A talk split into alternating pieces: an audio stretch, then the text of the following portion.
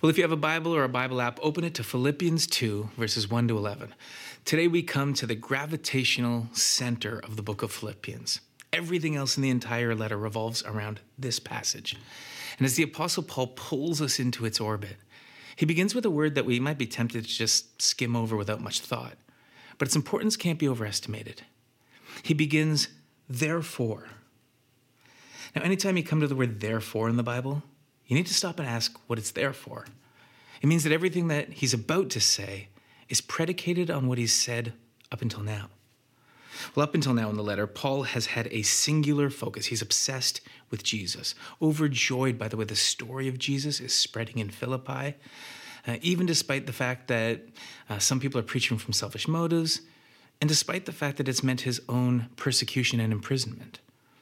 He's bubbling over with affection for the Philippians because they are kindred spirits with him in their love for Jesus. But just below the surface, you can sense a nagging concern, the real reason he's written this letter. And you sense it in the way that he prays that their love would abound still more. Something, Paul feels, is lacking in their love, and it's jeopardizing the harmony that he wants them to experience. He continues, Therefore, if you have any encouragement from being united with Christ, if any comfort from his love, if any common sharing in the Spirit, if any tenderness and compassion. Paul's actually being a bit cheeky here with his use of the word if. Know, Paul was the founding pastor of the church in Philippi, and he, better than anyone, knew just how much they'd been impacted by Jesus how the love of God had captivated them and the indwelling of the Holy Spirit had knit them together as a community. He knew that they felt as much affection for him as he felt for them. As he wrote these words, you know, I think he anticipated the nodding heads in the room. Yes, Paul, yes, we've experienced that. Yes, we feel the same way. And he goes on and says, If you've had all this experience, if you feel this way, then make my joy complete. And it's funny because Paul started the letter by gushing about how much joy he felt for them, but now he seems to suggest that his joy is incomplete. That word complete that he uses means filled to the full. And Paul suggests that his joy is like a cup that's only half full. So, what's lacking? Well, he says, Make my joy complete by being like minded, having the same love, being one in spirit, and of one mind. What Paul suggests is lacking in their participation in the gospel is what he calls like mindedness. Now, the word mind appears several times in this passage, and it's important that we understand what Paul does and doesn't mean by it. He's not talking about their mental or cognitive functions. You know, he's not looking for a shared beliefs and opinions about ideas. It's more of a mindset. He's looking for a shared outlook uh, or orientation or attitude towards life. Paul never advocates for cult like conformity around ideas or opinions, but about for Christ like unity around their orientation towards others. You know, Paul wants the entire community to be aligned around a shared vision for life that is centered on what he refers to as the same love. And it's the very same love that he just reminded them that they've experienced from God in Jesus. And he says, if that love can abound still more, then they will be able to be one in spirit, literally one soul, and to be able to function as if they're one person. Some scholars have suggested that the, the best word to encapsulate this idea of a love fueled, soul sharing oneness in a community is actually the word harmony, the very word we've used to title this series in Philippians. You know, from a musical perspective, harmony is when you play different notes and you play them simultaneously to create one pleasing chord. But you know, not all notes played together at the same time make a pleasing chord. There's another musical term for a bunch of notes being played at the same time where there's no harmony, and that word is discord. It sounds like this you know, where harmony is beautifully pleasing and inspiring. Discordance is uh, abrasive and off putting. The sound of a gun firing or a car crash or a bomb exploding, that's discordancy. It's ugly and violent. It's my kid's favorite song to play on the piano. Now, Paul says that the Philippian church ought to reverberate with harmony, not discord.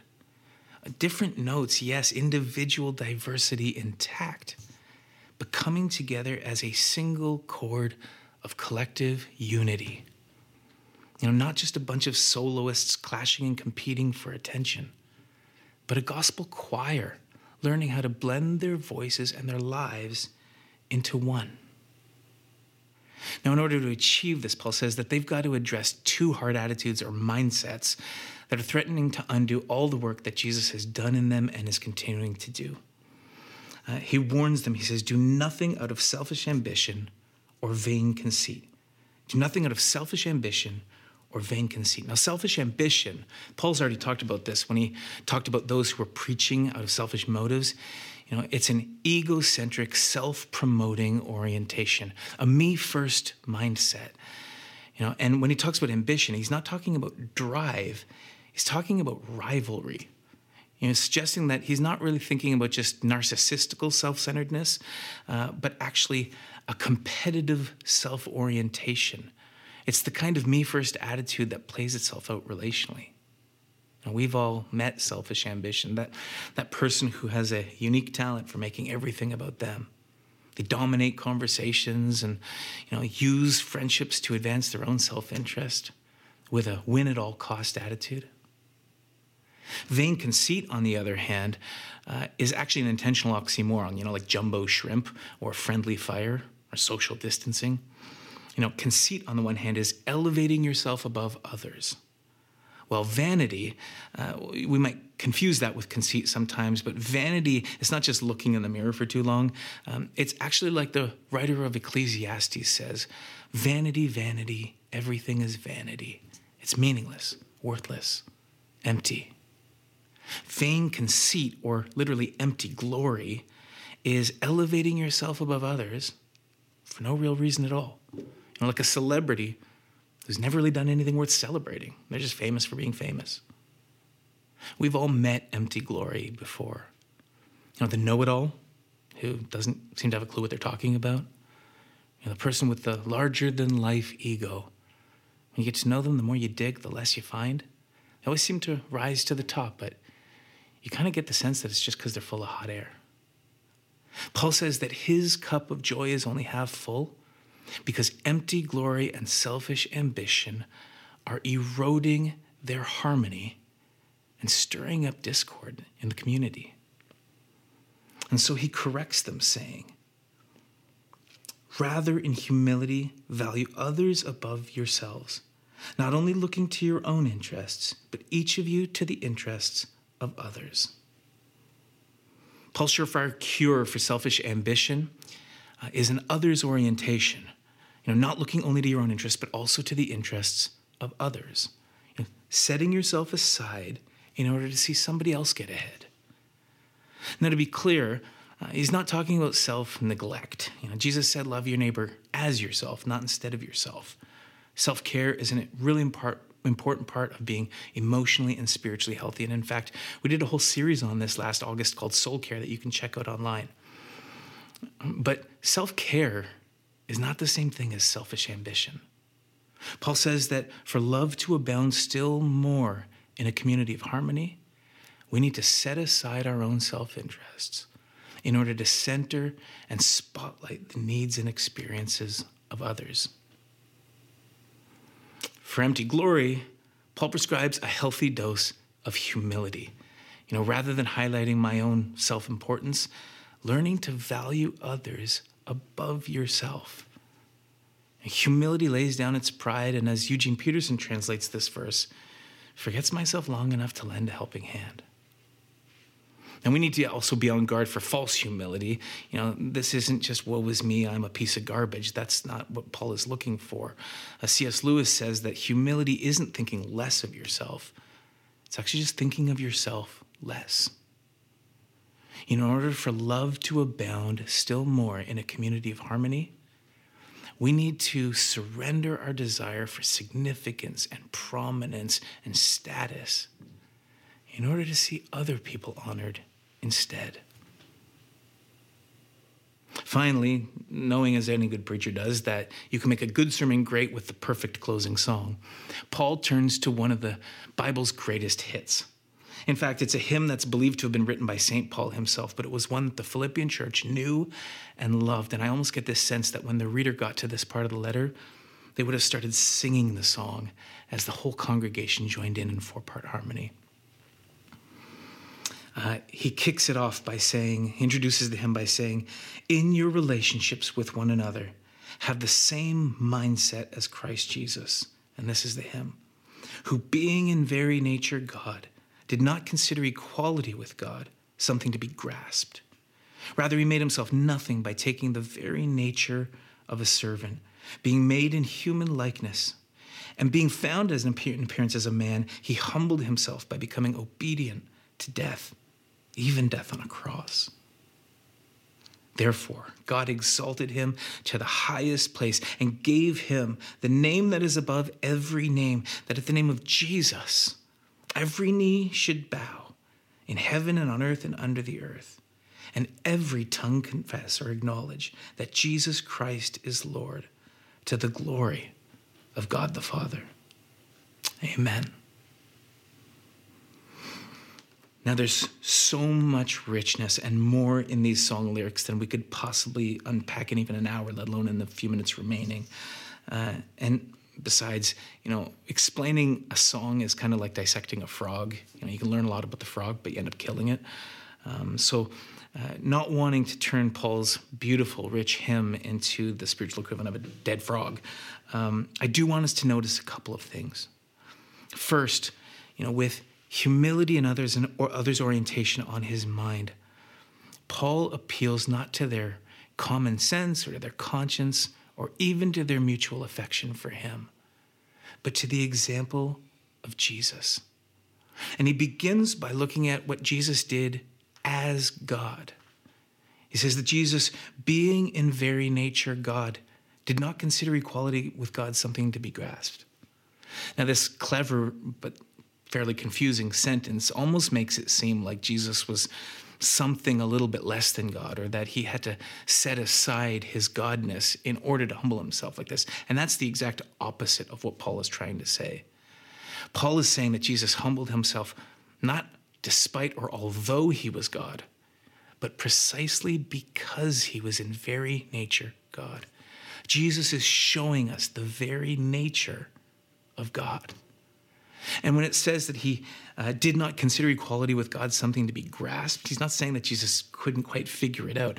Uh, most scholars agree that he's actually alluding to the story of Adam and Eve in the Garden of Eden, who uh, grasped at equality with God. It says that they tried to become like God by literally grasping at forbidden fruit. You know, Adam and Eve grasped at undeserved and unearned power and privilege for themselves. But Jesus didn't grasp at, but gave up rightful power and privilege for the sake of others. Now, this kind of grasping at self advancement and superiority, it is in direct opposition to the gospel and the very nature of God that we see in Jesus. Who Paul goes on to say, you know, he, he emptied himself or made himself nothing, taking on the form of a servant. Jesus made himself nothing. He emptied himself. He became a nobody, a zero, willingly subjugating himself in service to the needs of others. He didn't you know, insist on his own rights or cling to his privileges. He willingly surrendered them for the sake of others, trading in status for service. This selfless self imposed subordination to others is Jesus showing us exactly what God is really like. But because Jesus was not just fully God, but also fully human, uh, he also goes on to show us what true humanity is really like. And Paul continues saying that uh, being found in appearance as a man, Jesus was selfless in the face of humiliation, disgrace, and even death. You know, this kind of humility doesn't really make sense to us. I mean, think about it. Jesus was the greatest human being who ever lived. And yet he upends all of our ideas about what it means to be great. You know, winners win, they don't lose on purpose. Leaders lead, they don't follow, much less submit and obey. There's not a verse 2 to We Are the Champions that talks about humble sacrifice. Jesus teaches his disciples that those who exalt themselves will be humbled, and those who humble themselves will be exalted. Those are the real champions, according to Jesus. Now, we need to appreciate that uh, the people who heard Jesus talk like this, and as Paul passes the teachings of Jesus onto the Philippians, I mean, they would have heard this as nothing less than utter nonsense. It would have been ridiculous to them. See, in the, in the ancient world, humility was not considered to be a virtue, it was a vice. Meekness was seen as weakness. If somebody called you humble, they were insulting you. And frankly, it's not that much different today. NBA superstar Charles Barkley once said, You know, the meek may inherit the earth, but they're not getting the ball from me. We admire and worship that kind of bravado, power, and success. Our cultural heroes are CEOs and celebrity billionaires. You know, there's no Oscar for the actor who quietly turned down a role because he thought someone else was better for it. When it comes to our ideas of greatness, humility just doesn't factor in. But according to Jesus, humility, this kind of selfless, submissive, sacrificial humility, is what humanity looks like when we are at our very best. So, guided by the example of Jesus, Paul's message is clear. Replace selfish ambition with an others orientation. Trade in empty glory for humility, just like Jesus to the glory of God. You know, here as he concludes, Paul does something poetically masterful. It's really, it's really incredible. He he contrasts this idea of empty glory that he's trying to get them to reject by describing the way that Jesus emptied himself to the glory of God. Not empty glory, but self-emptying to the glory of God. So what does it mean for us to embrace the mindset of Christ? What does it look like for us to embrace humility and an others orientation? Well, for starters, it means we stop acting like the world revolves around us. You know, we reject our impulses for, uh, you know, attention seeking and credit grabbing. We stop grasping for more and better and instead learn how to give generously. We get comfortable learning to be a nobody like a friend of mine once wrote, you know, we learn the blessing of having nothing, of being no one, a person of no reputation, no agenda, no accomplishments, no legacy. We realize and embrace the idea that a life well lived is a life of quiet, humble service to others. Practically speaking, around here, it means that you know, here on Sunday mornings, we don't show up to show off how spiritual I am, but to humbly and quietly empty myself in sacrifice. You know, I don't think about how this service serves me, but of how I can be of service to God and to all of you. You know, that could look like if you drive to church on Sundays, you know, maybe taking the farthest away parking spot and saving the good spots for someone else, maybe a new person who might come a little bit later. Or when you walk into a room like this, rather than insecurely wondering who's going to sit with me, maybe prayerfully asking, who can I go sit with to extend the warmth and welcome of Jesus?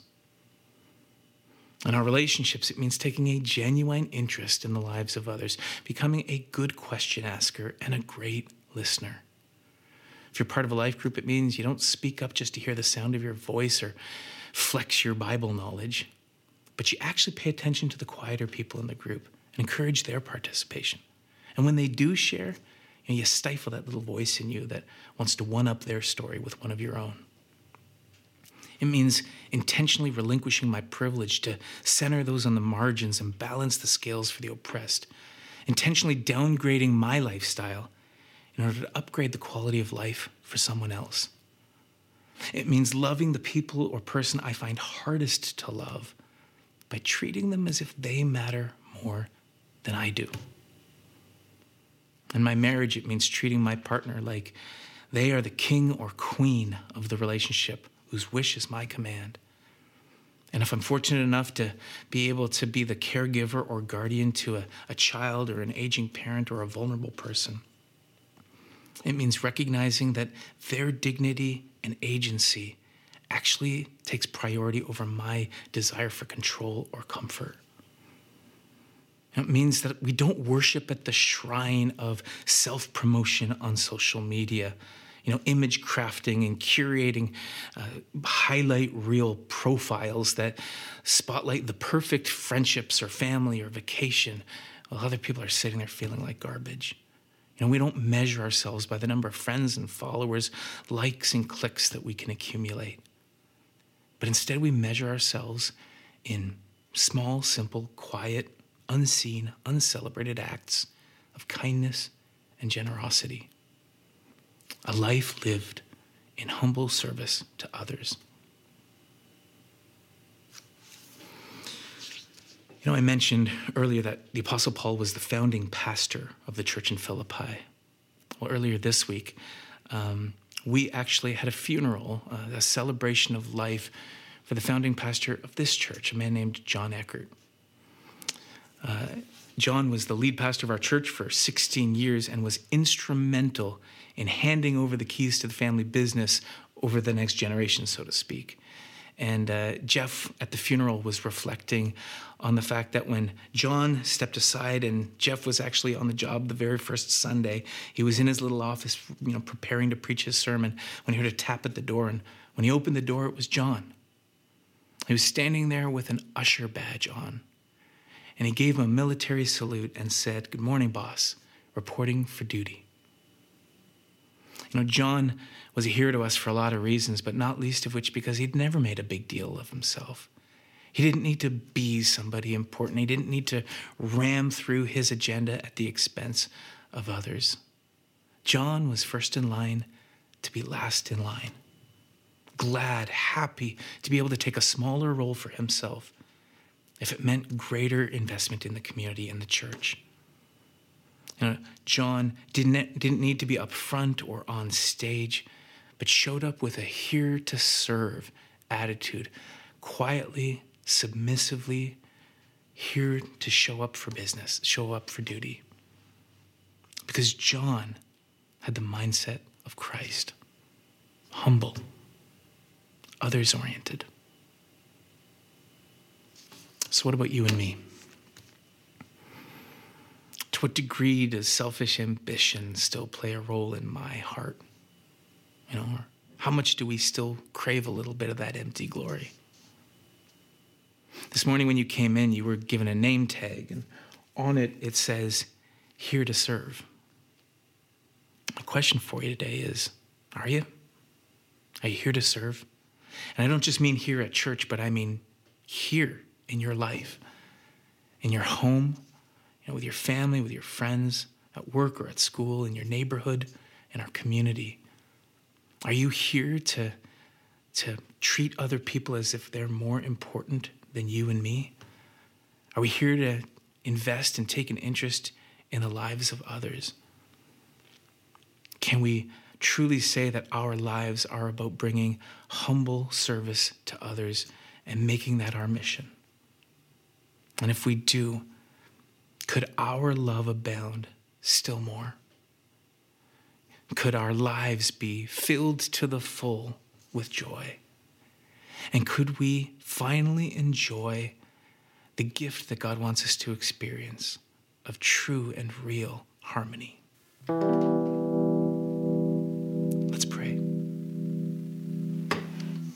Jesus, we thank you so much for your example of how you laid your life down freely and fully, willingly for us, how you were humble to the point even of death on a cross, sacrificing for others with no thought of yourself. Jesus says, we open ourselves and we submit ourselves to you. Would you form that same kind of humility and others orientation in us? Teach us to live every moment of every day with a here to serve attitude. For your sake, Jesus, we pray. Amen.